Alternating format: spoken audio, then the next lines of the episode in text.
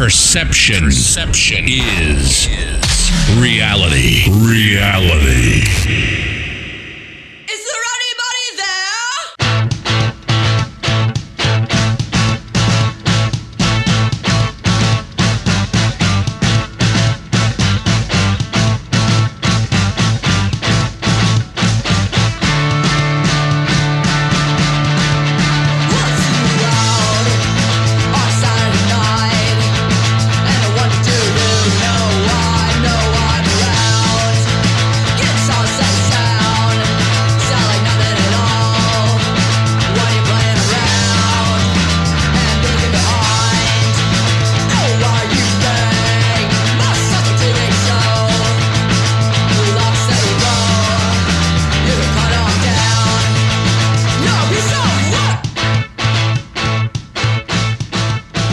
Ladies and gentlemen, it's the Bob and Tom Show. Bob and Tom. Oh, wait, no, it's me, Christopher H. Bilbrey. That means this is Perception is Reality, episode 94. Let's get to it.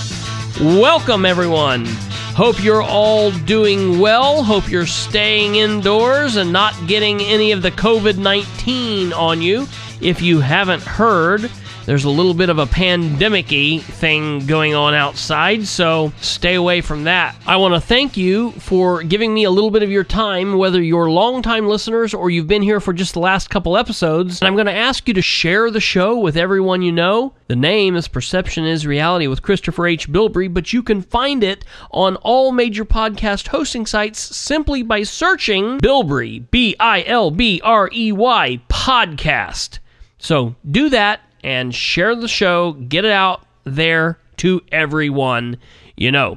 Today, we're going to be talking to a small business owner in the East Central Indiana area, someone who definitely has drive, somebody who has the small business type of mindset, someone who really kicks it in the teeth and says, you know what, I'm going to do everything that I can do to stand my ground, to hold my own, and carve out a little bit of the American dream for myself and my family. But then a pandemic struck, and then the government struck. And so now she's in a little bit of a spot, a little bit of a pickle, if you will. And, you know, just like the rest of us, she's facing uncharted waters, uncharted territory, and you know it's heartbreaking. My father was a small business owner.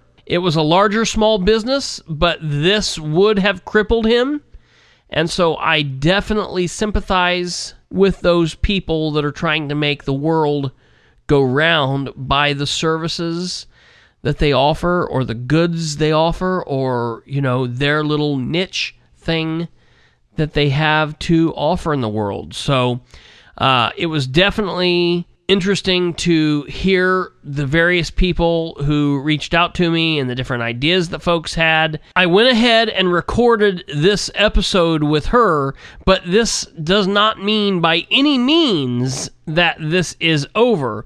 I'm still welcoming other small businesses to reach out. So keep it coming. If you're a small business owner or you know a small business owner, I'm still going to continue this series of interviews. Any small businesses out there that have been affected by the COVID-19 pandemic or been affected by the government and they're shut down or they've done something to try to overcome it, I'm definitely interested in hearing from you and getting your story out. So please be sure to contact me. You can call or text at 765-546-9796, or you can email me at khbilbrey@gmail.com, or hit me up on Facebook, Christopher H. Bilbrey. It's facebook.com/Bilbrey318.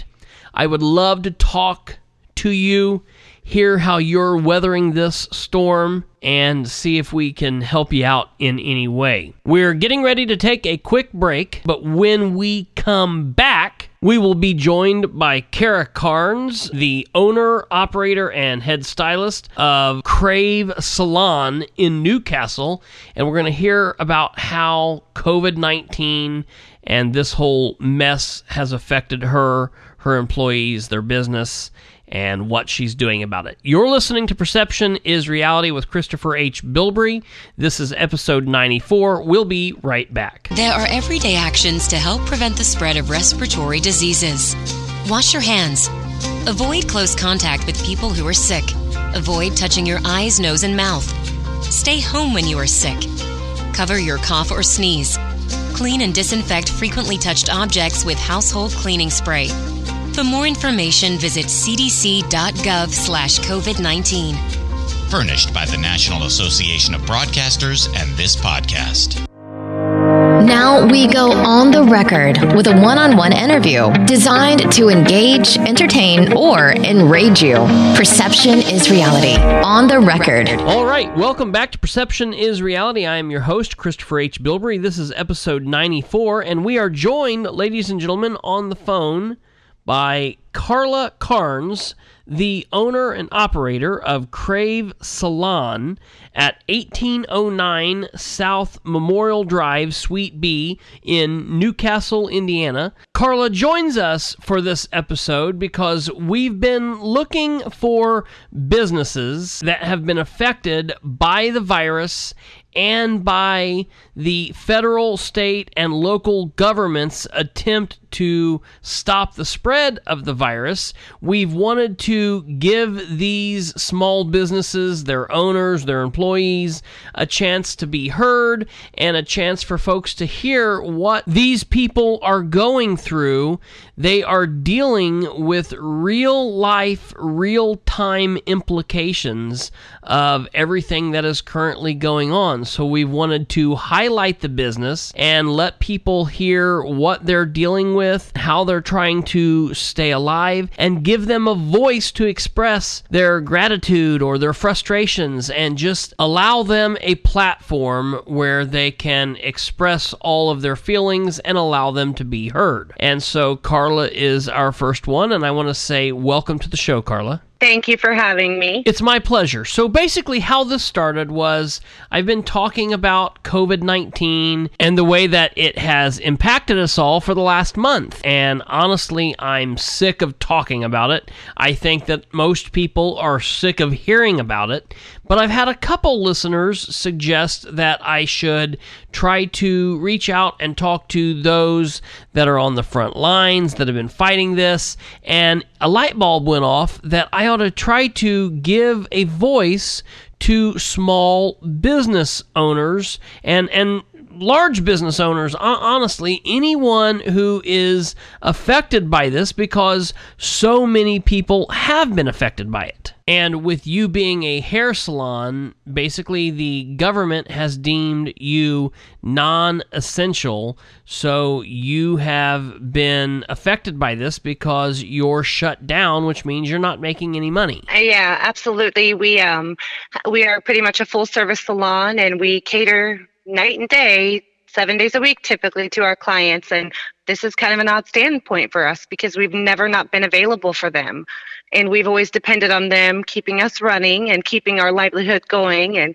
this is kind of a new thing, so we're adjusting the best we can. So it is totally different than what I ever would have seen the summer of 2020, the spring of 2020, but here we are. Yeah, it's crazy. I don't think that most people could have imagined us being where we currently are, and I think that's part of the problem. Carla, how many years have you been in your line of work? 20, going on 20-some years, and you've had your business for how long? I've had Crave Salon for the last 10, but I was independently on my own 8 years prior to that, before I actually opened a salon to be able to house employees. Great. Okay, so it's you and those two employees, and what is a full rundown of the services that your salon offers? There are, like I said, three of us in the salon together. It's an awesome team. Our basic motto is to take care of every need that we can possibly take care of for our clients. Color is probably our main service. That is something that I personally specialize in. My main focus is hair coloring for women of all different hair types. We offer waxing services. We have an amazing nail tech. She offers several different types of nails. We do perms. We do cut styles, colors, special events. We do lash extensions. We do makeup for events also. So we kind of offer a little bit of everything along with product services. Like we sell products and do classes for the products that we do carry. So we are just pretty big into all of our continual education and, you know, being able to bring the best and the newest techniques to our guests. Fantastic. And so for those that might not know, in the state of Indiana, you have to be licensed in order to cut hair, be a barber, be a beautician, own a salon, and have things going on like you've mentioned. And of course, you guys are up to date on all of your licensing and all of that. And that's kind of a sticking point for various people in the political world, depending on what your political belief is. Like a lot of people who listen to this show, and like my belief tends to be, it's good for you to go through the schooling and training that you guys go through, and it's good for there to be a level of professionalism that you guys must achieve, but I tend to fall into the category of the group of people that feel like there should be less regulation than more regulation when it comes to the government and the free market and capitalism. If I want to go to someone's kitchen to let them cut my hair, I feel like I should have that right. The person should be able to cut my hair. I go back and forth. I just don't know necessarily that the licensing process should be as similar to those that go for pharmacy or nursing or whatnot. You could go back and forth arguing this, but the one thing that it does allow, specifically in this type of a situation, is you have to prove that you have an understanding of the steps it takes to be clean and have proper hygiene. And so at least in that way, it gives people a little bit of a better feeling about the steps that one must take. I think it does. I think it offers a comfort value in people. I'm not saying that somebody who has did hair in their kitchen isn't a great artist also. Sure. We learn a little bit more things that you don't see on the outside of looking into the hair salon. Things that are very important to the client's safety, to the client's health, about communicable diseases, things that they really need to know that I would never have known outside of the schooling. So it's important for those things, but at the same time, an artist is an artist, so sure. I get it. Absolutely. So getting back to the pandemic, when did you become aware that there was an issue? Are you someone that stays up to date on current events and watches the news, or did you come to it late? I actually spend a lot of my free time, watching the news. I've always enjoyed news. I've always liked to stay current on the events that are going on because it's conversation pieces for my salon. Sure. So I started following it probably around the end of February, just little snippets here and there that were on the news. Different people would bring up certain circumstances. And at the time you're thinking, oh, it's so far away. Right. Like this is, you're not super concerned. You've heard of Ebola, you've heard of SARS, you think of these things and it kind of blew it off. Well, when you started hearing about things here, I at first got really, really nervous. But then again, I thought, we have this tough country. We can do this, Right. Well, and then it got to the point where I remember hearing about, multiple deaths in New York and hearing the things that were going on there. And I, as a business owner, have a lot of my clientele, probably 85% are in the medical field. Oh, wow. So this is a huge thing for me because they're some of the most respectful women that I know. And to see how they were sacrificing themselves and the selflessness that they portray and the things that they do for us, I took it upon myself and spoke with my girls at the salon to voluntarily close down our salon for 2 weeks. And that was before it was mandatory here. Wow. Yeah. So that's like a preemptive strike that you guys kind of did. When would that have been time period wise? That I believe was on the 19th of March. We were going to do a 2-week shutdown just out of, the courtesy of our guests. It was going to be it was a hard thought process. I mean, it took a lot out of us because that is our livelihood and our only income, but we felt that was our duty to our community to step up and say, hey, we're going to put our health first and your health first and our families first. So sure. That was a hard decision, but that was something we came to as a group. Never imagined that we would be hearing later that we were extended out into May 23rd. So that has been a hard bullet to handle. But we're doing what we have to do. It's just something that I do totally agree with the social distancing. I do totally agree with closing down certain places, but I don't agree with how certain things have been. I don't feel like I don't think it's a fair level playing field for some of the places that have had to close and some of the places that have not. And like on the same page as that, to me in my book, I was able to have one guest come and sit in my chair, lock the door to where no one else could enter, and both of us wore masks and gloves, and I worked directly behind them and serviced that client. Then I could schedule a 30-minute shutdown between people to clean and sanitize. And then, you know, I felt like our practice could have been super safe. Oh, you mean but we were totally sense. Taken away. Yes, yes, that again. Approach. Sure. And that, again, goes back to things I learned in the actual beauty school about the sanitation rules, you know. So it was things that I felt like we could have completely protected ourselves from, as opposed to when I can look across the street from my salon and see Speedway and see 50 people in 3 hours go and hit the gas pumps without gloves and without, you know. So it was an eye opener. It's kind of made me have a little bit of a misunderstanding on the process of elimination on which jobs were essential and which were not. So that's been a hard one. That's been a very tricky one. I can definitely understand that. And I feel like a lot of people are asking those same questions. You know, how did who decide what was essential or not essential? You know, there's just been, in my opinion, a lack of clear communication from basically everybody involved, from the local to the state to the federal and back down again. So that brings up an interesting question. You say that you follow the news and that you're up on current events, but that means different things for different aspects of the government. You know, people understand what's going on locally but don't know what's going on federally, or vice versa.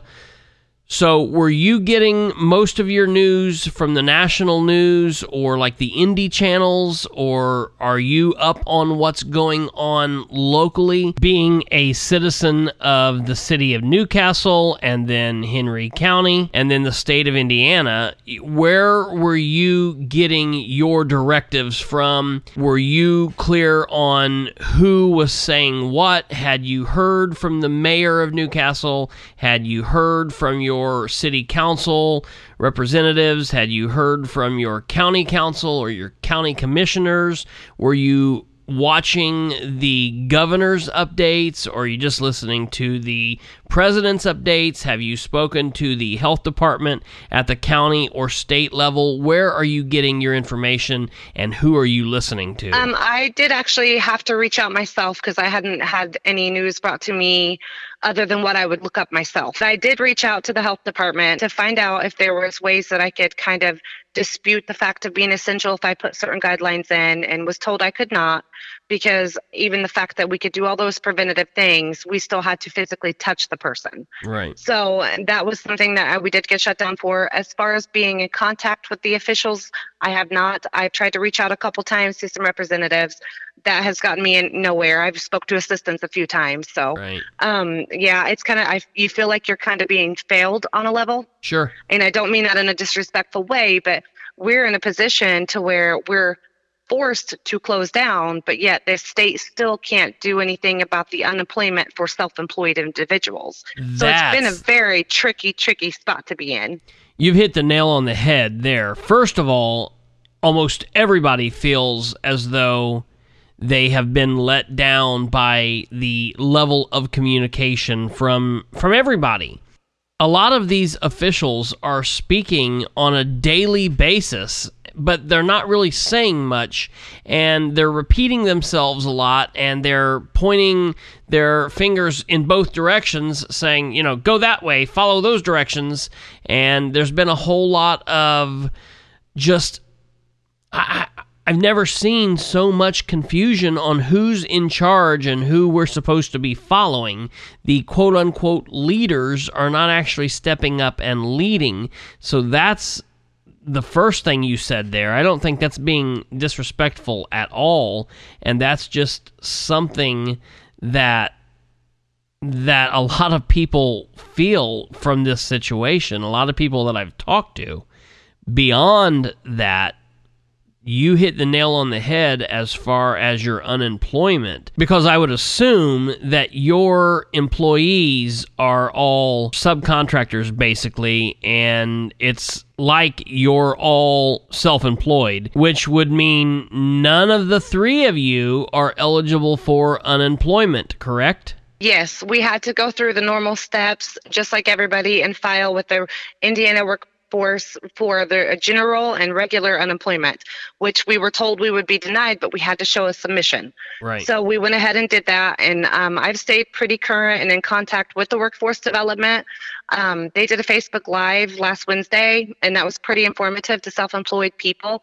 It did say that they are trying, and they hope in the next coming weeks that they'll have it in place, a system to actually be able to handle the amount of self-employed people that are going to need it. They currently have a disaster assistance plan, but they never had a pandemic plan. So there were two different things. So they're trying to put in place the pandemic assistance program for us also, but they, again, can give us no date. I mean, at this point, we've been almost a month, without anything and without a lot of information other than that they're trying. Well, and I'll be honest, the fact that you're hearing elected officials saying that they're trying is great, because everybody's aware that this is something different that no one has ever dealt with before. So no one is trying to be unreasonable. But at the same time, trying doesn't pay your bills, because it doesn't matter if you're at the salon or cutting hair or not. First of all, you have rent, then you have your power, electric payment, your water payment, your TV and internet, you probably have some kind of phone service. So those bills still need to be paid, whether you're there taking in money or not, and not having a clear type of leadership to give you clear instruction or communication can get really frustrating really quickly. Let me ask you, did they give you some kind of time frame as to when you might be able to open back up? Yeah, I was actually told that from the health department that they had set a deadline for Henry County for May 23rd for us to be back open.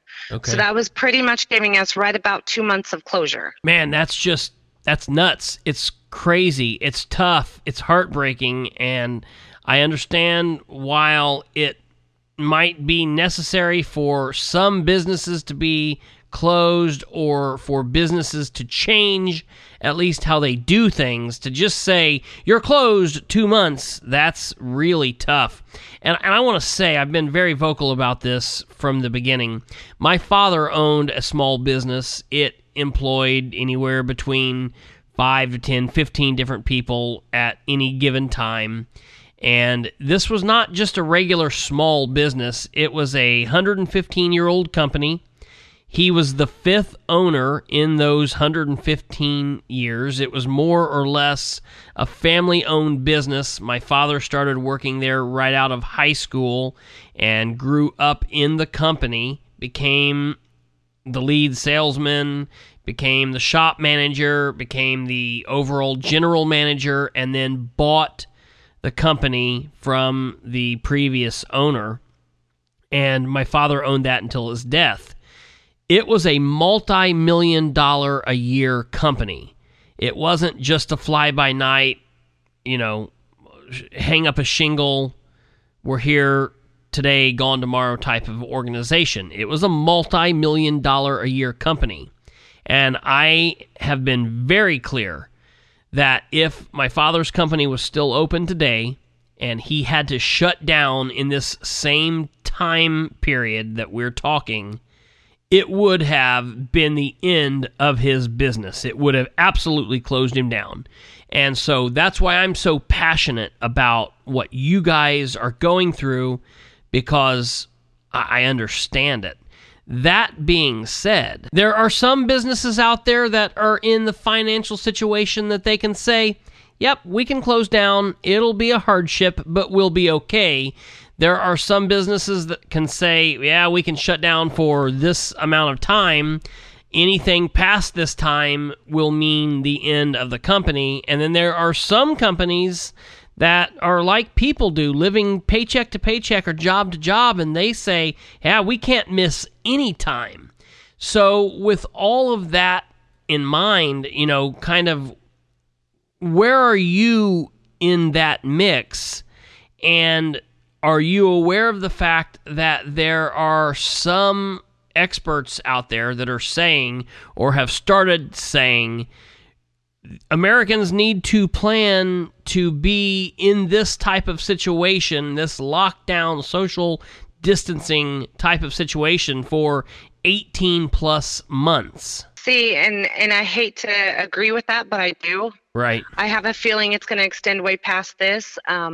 As far as the livelihood and the mentality, like it takes a lot. Like when you run a small business, I don't care the magnitude of it, your heart, soul, blood, sweat, and tears and pride are wrapped up into this one thing. It's the dream that you try to chase, and it's the dream that you continue to chase, and to have it ripped apart is very hard. You understand you can't control a pandemic. I get that completely. But I do honestly believe I will do everything in my power. I've been delivering products to clients. I've started to do hair tutorials online. Oh, wow. So I'm trying to keep reaching out to them to let them know we have not forgotten them, even though we can't contact them. You know, like, we are here for you. Like, I've been driving across town, delivering products, making sure that they get what they need. But I honestly, Christopher, think that it's going to exceed the May 23rd by far. I think on a certain level, that's a good thing. I mean, I don't know how soon people need to open up with this kind of thing going around, but I can't even tell you where we would be at that point in the business, because you want to say you can survive it, but you know, you pay all your bills every month, and at some point you're going to run out. Right. So, you know, you stay positive. That's all you can do. But yeah, it's tough. I completely understand that.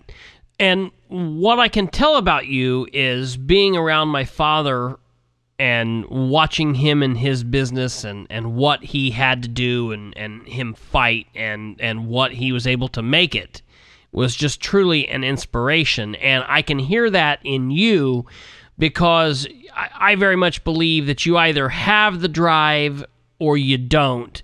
And not everybody does. And it's something that you can easily find, because it's the people who have the ingenuity and the drive to do what it takes. Like you've said, okay, you can't be cutting hair, you can't be doing waxes and other aspects of the business that you would be doing hands-on in the salon, but you started delivering product and you've started doing hair tutorials. So you're saying, okay, shit, it's hit the fan, we're in some trouble, and now what? You're not just laying down and dying, you're looking around and saying, what else can I do to keep this alive? This is not just a place of business. This is not just a job. This is my life, and this is the livelihoods of these two other employees and my family, so I must do what I have to do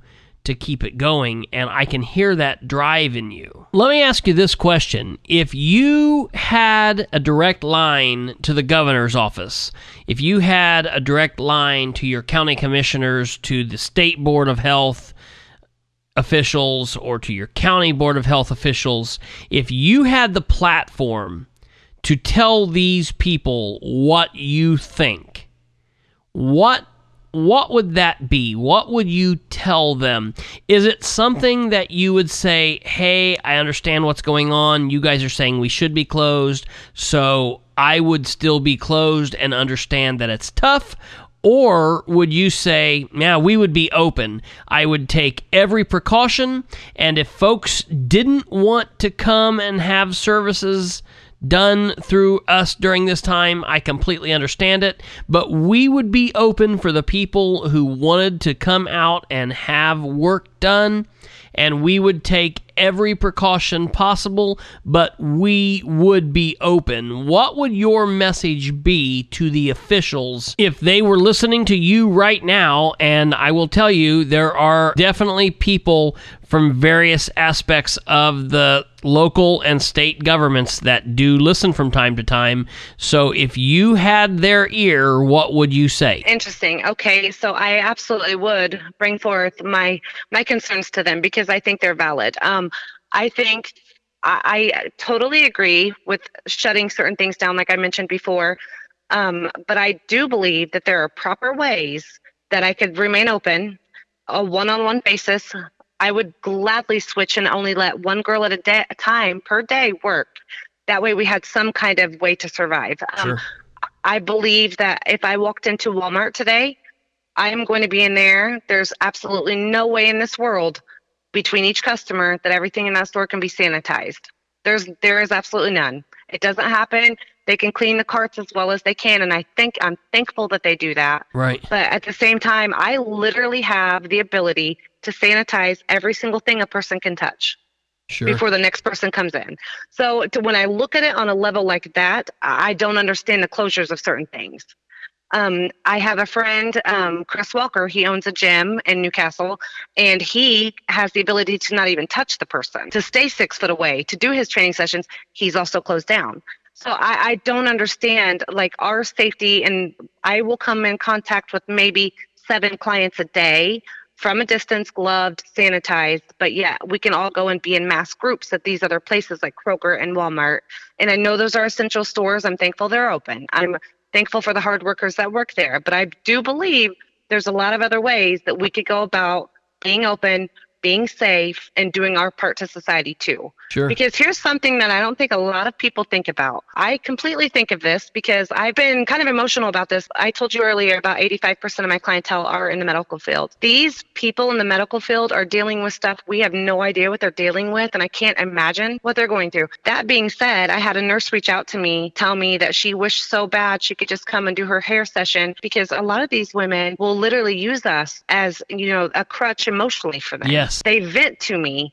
I know about their divorces and their births and their children and their jobs. And it's something they're not comfortable to tell a lot of their close friends because they don't want judged. Right. I've had several of my nurse friends call me just to be able to vent because they missed the talks. And I think those things are essential in a way for certain people. And I'm sure that'll get a giggle out of some people, but it is vital to people's mental health right now. Absolutely. Mental health is a huge deal right now. And I think it's affecting a lot of people. Well, and I'll take it a step beyond that. They've told a lot of people with longer hair to get their hair cut, to keep it out of their faces, to keep it out of the way of their masks. They've told men with beards to shave their beards. And so beyond just the emotional, mental health aspect of being able to talk to a trusted friend, someone that you go to and that you tell secrets to that you don't tell anyone else, there is a hygiene and health-related issue with having a lot of hair. And look, my hair grows fast. 3-4 weeks without a haircut, and I have got something crazy going on. So it is essential. It absolutely is. Beyond that, it's hygienic and safety because this virus can attach to your hair. Yeah. Beyond that, though, everybody's locked in. You know, we're in this, seems like this cycle where my grandparents said that they're changing out of their nighttime pajamas to get into their daytime pajamas. They eat, they lay down, take a nap, to wake up, to eat, to lay down and take a nap, to wake up and eat, and then to go to bed. And I'm starting to see people. Matter of fact, I saw on your Facebook before we started that you said, you know, you were going to get up and, you know, get all prettied up, get your hair done, and just whether or not you leave the house or you go outside, just act like a person again. And try to feel normal. The folks that are at home that are suffering from this isolation and not being able to be in groups of more than 2 or 3, and that just want to feel like a normal human again, it would be a beneficial thing for them to be able to go and get their hair cut, to feel like they're, you know, a person. and have that interaction, like you've said. And so many people, like you said, might laugh at that, but that is a real thing. People will talk to their barber or their hairdresser before they'll go and talk to a psychologist a lot of times. And so that does produce a very, very much needed service. And so that's really interesting that you bring that up. Let me ask you, as far as getting small business loans or doing other things that the government might offer. One, is there anything like that that you've looked into? And two, if you haven't looked into it, is it because you just don't think that is right for you, or you're not aware of what the government offers as far as that? I mean, where are you at with that? Or is that something at this point you still don't feel like you need, but maybe if this continues on, you might need? You know, where are you at with that? Sure. So I've had plenty of time on my hands to do a lot of research. Right. So that being said, I've really followed a lot of the links on our state sites. They've been pretty good about posting different divisions that different divisions within their system that will help small business owners. What I have been coming in contact with about the situations and about the loans, for one, most of them are loans. And me being such a small business, that is scary to think, because you're going to pay that back. Right. There are some programs that are offered right now. A lot of the ones I've came across, I have been denied because I don't have more than 50 employees. Yep. So that's another obstacle.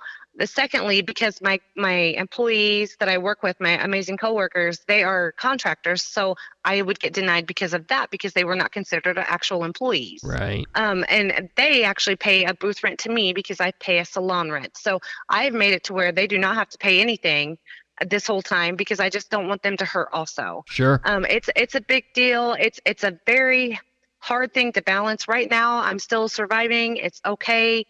I can't rule it out in the future, but as of right now, the things I've read, I qualify for maybe 10% of those, but 10% of those are scary to think about committing to. So I've been on the fence real hard with that. I try to be financially smart. Right. Well, yeah, very, very good. So beyond the business aspect of it, because so much of being a small business owner is your entire life is wrapped up in it. So goes the business, so goes the rest of your life. How are you doing personally? You, your family, your children. You know, you said before we went on air that there have been some people that have reached out to help you and your coworkers from the community. Let's talk about that for a moment. They say with everything that's negative, you find so many positives. And I have literally spent so many days with tears in my eyes since this has happened, because of the kindness of people.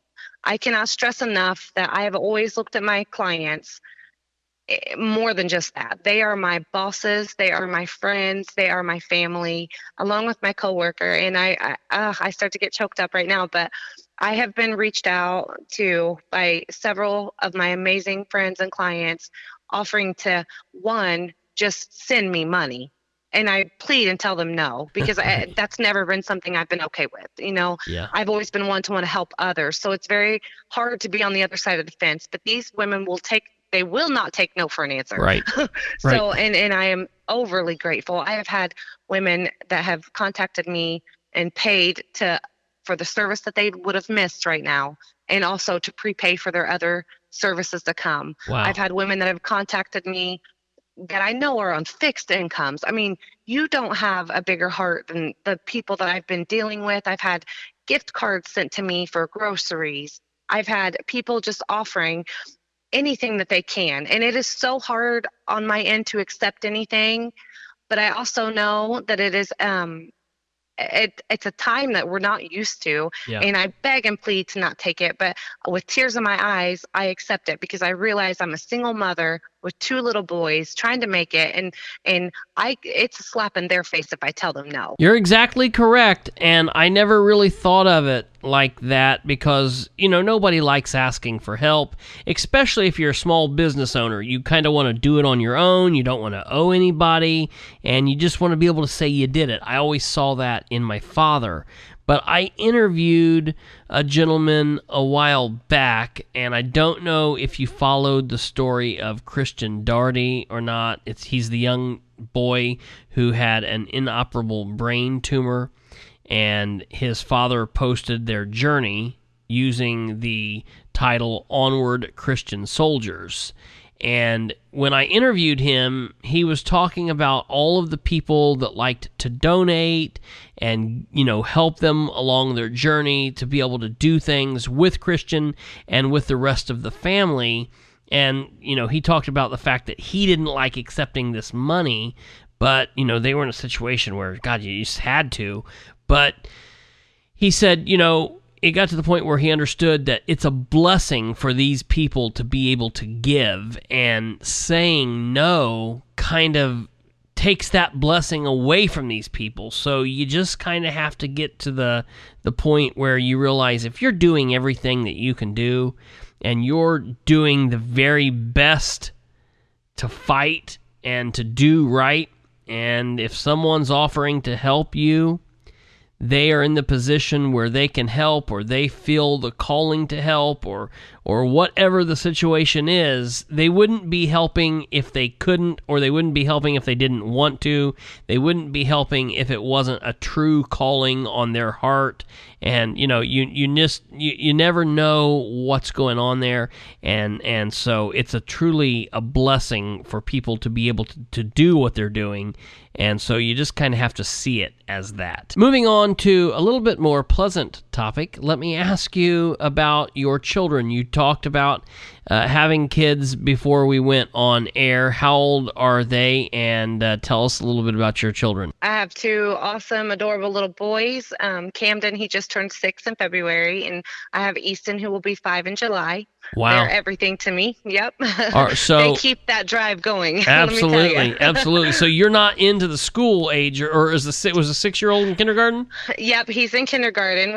He goes to Blue River. He is an amazing teacher. We keep in contact. They have Zoom classes that they do for my little one's preschool also. So they've really made it a point to be interactive with them, to help them with things, and to make sure the kids can see other classmates through the Zoom program, through the Zoom app. It's pretty cool. It's pretty important. It's good that you've got two kids because they're able to play off each other. I read a post the other day that I didn't even think about because I had a brother growing up. Imagine the people who have like one kid. This would be just insane. Constant entertaining. Yeah, right.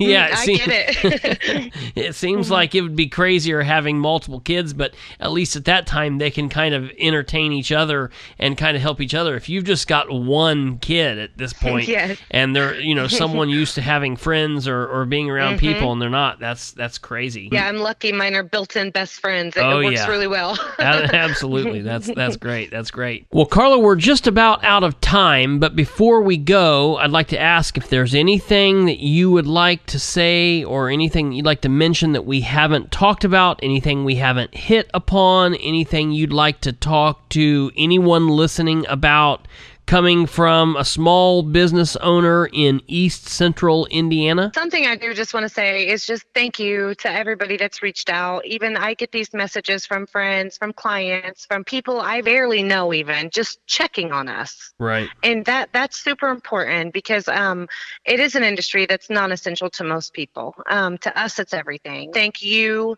and thank your listeners and all of our friends and family who support us and help us. And I honestly cannot wait to come back even stronger from this because I can't wait to give back to the community. Like, absolutely, to see how much they've reached out to me. I cannot wait. Like, it gives me chills to think about giving back. I can't even wait. So I appreciate really the time you gave me here. It was absolutely my pleasure. Let me ask you before we end, where can people find you if they want to get in touch? Are you on social media? If they want to watch your hair tutorials or ask you questions about product or to get in touch with you to set up appointments once this is over, because that's the thing that we need to keep in mind. We need to keep the faith. We need to keep strong. We need to hold the line because this will be over, and God willing, we will be able to come out stronger than ever before. So where can people find you? How can people stay in touch?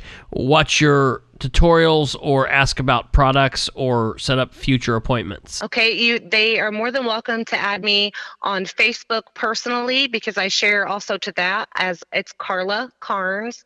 It's CarlaCarnes. And then my salon is Crave Color Salon on Facebook.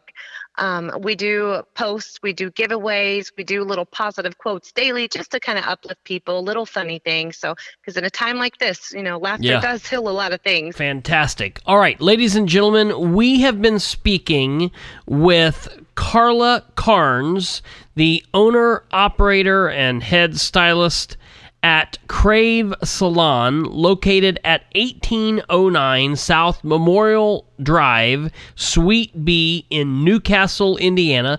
Phone number there is 765-465-8413. Carla, I appreciate you coming on today, talking with us, giving us a little bit of inside look at how COVID-19 is affecting business owners. I want you to keep your head up, stay in the fight, hold the line, and God willing, when this is all over, you'll come out stronger. When things open back up, I'll have to come down and get haircuts from each one of you and your girls. I would love that. We would absolutely love that. And I can't thank you enough for giving us time to get a little bit of a voice in the situation. So thank you, Christopher. It was my pleasure. Ladies and gentlemen, we've been speaking with Carla Carnes. We will definitely stay up to date with what's going on with her business, and can't wait to talk with her after things open back up. And sticking with the theme of small businesses, I have to read the sponsor of this 94th episode of Perception is Reality is none other than Reliable Plumbing Services, RPS, the company owned by Mark Bolin and Sherry Sheeline.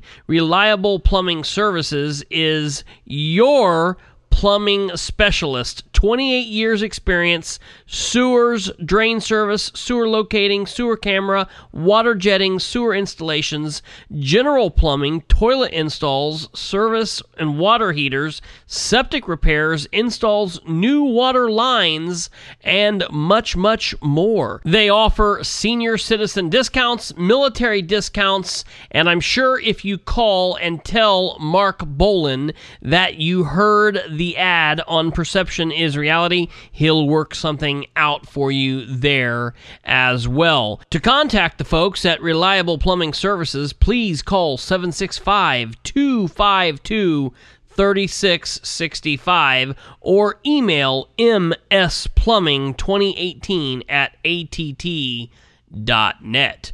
All right, folks, that's going to just about do it for this episode. I really enjoyed talking to Carla. Being a small business owner is something that I can relate to, with my father having been a business owner basically all of my life. I realize the passion, I understand the heartache, I understand the joys, and how tough it can be, all wrapped up into one basket that you deal with 24 hours a day, 365 days a year. When you are the small business owner, you don't go home and shut off. It's in the back of your mind, in the forefront of your mind, all the time. And especially now in these situations, it just absolutely would have to be frightening. So if you're a business owner, or you know a small business owner, someone who has been fighting through this pandemic, somebody who has closed their doors or had to rework how they do business to try to stay afloat, if you've been having problems, or if you've managed to do well during this time, please reach out. We would love to feature you on the podcast and to spread the word to each and every one of our listeners. You're listening to Perception is Reality. I'm Christopher H. Bilbrey. This is episode 94, and we'll be right back. Perception is reality. Reality. Perception is reality. Reality. All right, that's going to do it for this 94th episode of Perception is Reality. Again, I want to give a very special shout-out and thanks to Carla Carnes. Keep up the good work, and God bless. For all you listeners, be sure to share the show with everyone you know. Remember, we can be found on all major podcast hosting sites simply by searching Bilbrey Podcast, as well as the home link at perception.fireside.fm. Until next time, stay active, stay involved, stay safe, and for all of us here at Perception is Reality, God bless. You've been listening to Perception is Reality with Christopher H. Bilbrey. Tune in, like, and subscribe at perception.fireside.fm. Look up on Facebook at facebook.com/Bilbrey318 and on Twitter at PISRBilbrey. Email khbilbrey@gmail.com or get off your butt and call the show at 765-546-9796. Till next time, remember, perception is reality. This has been Perception is Reality with Christopher H. Bilbrey, where we aim for better government through citizen involvement.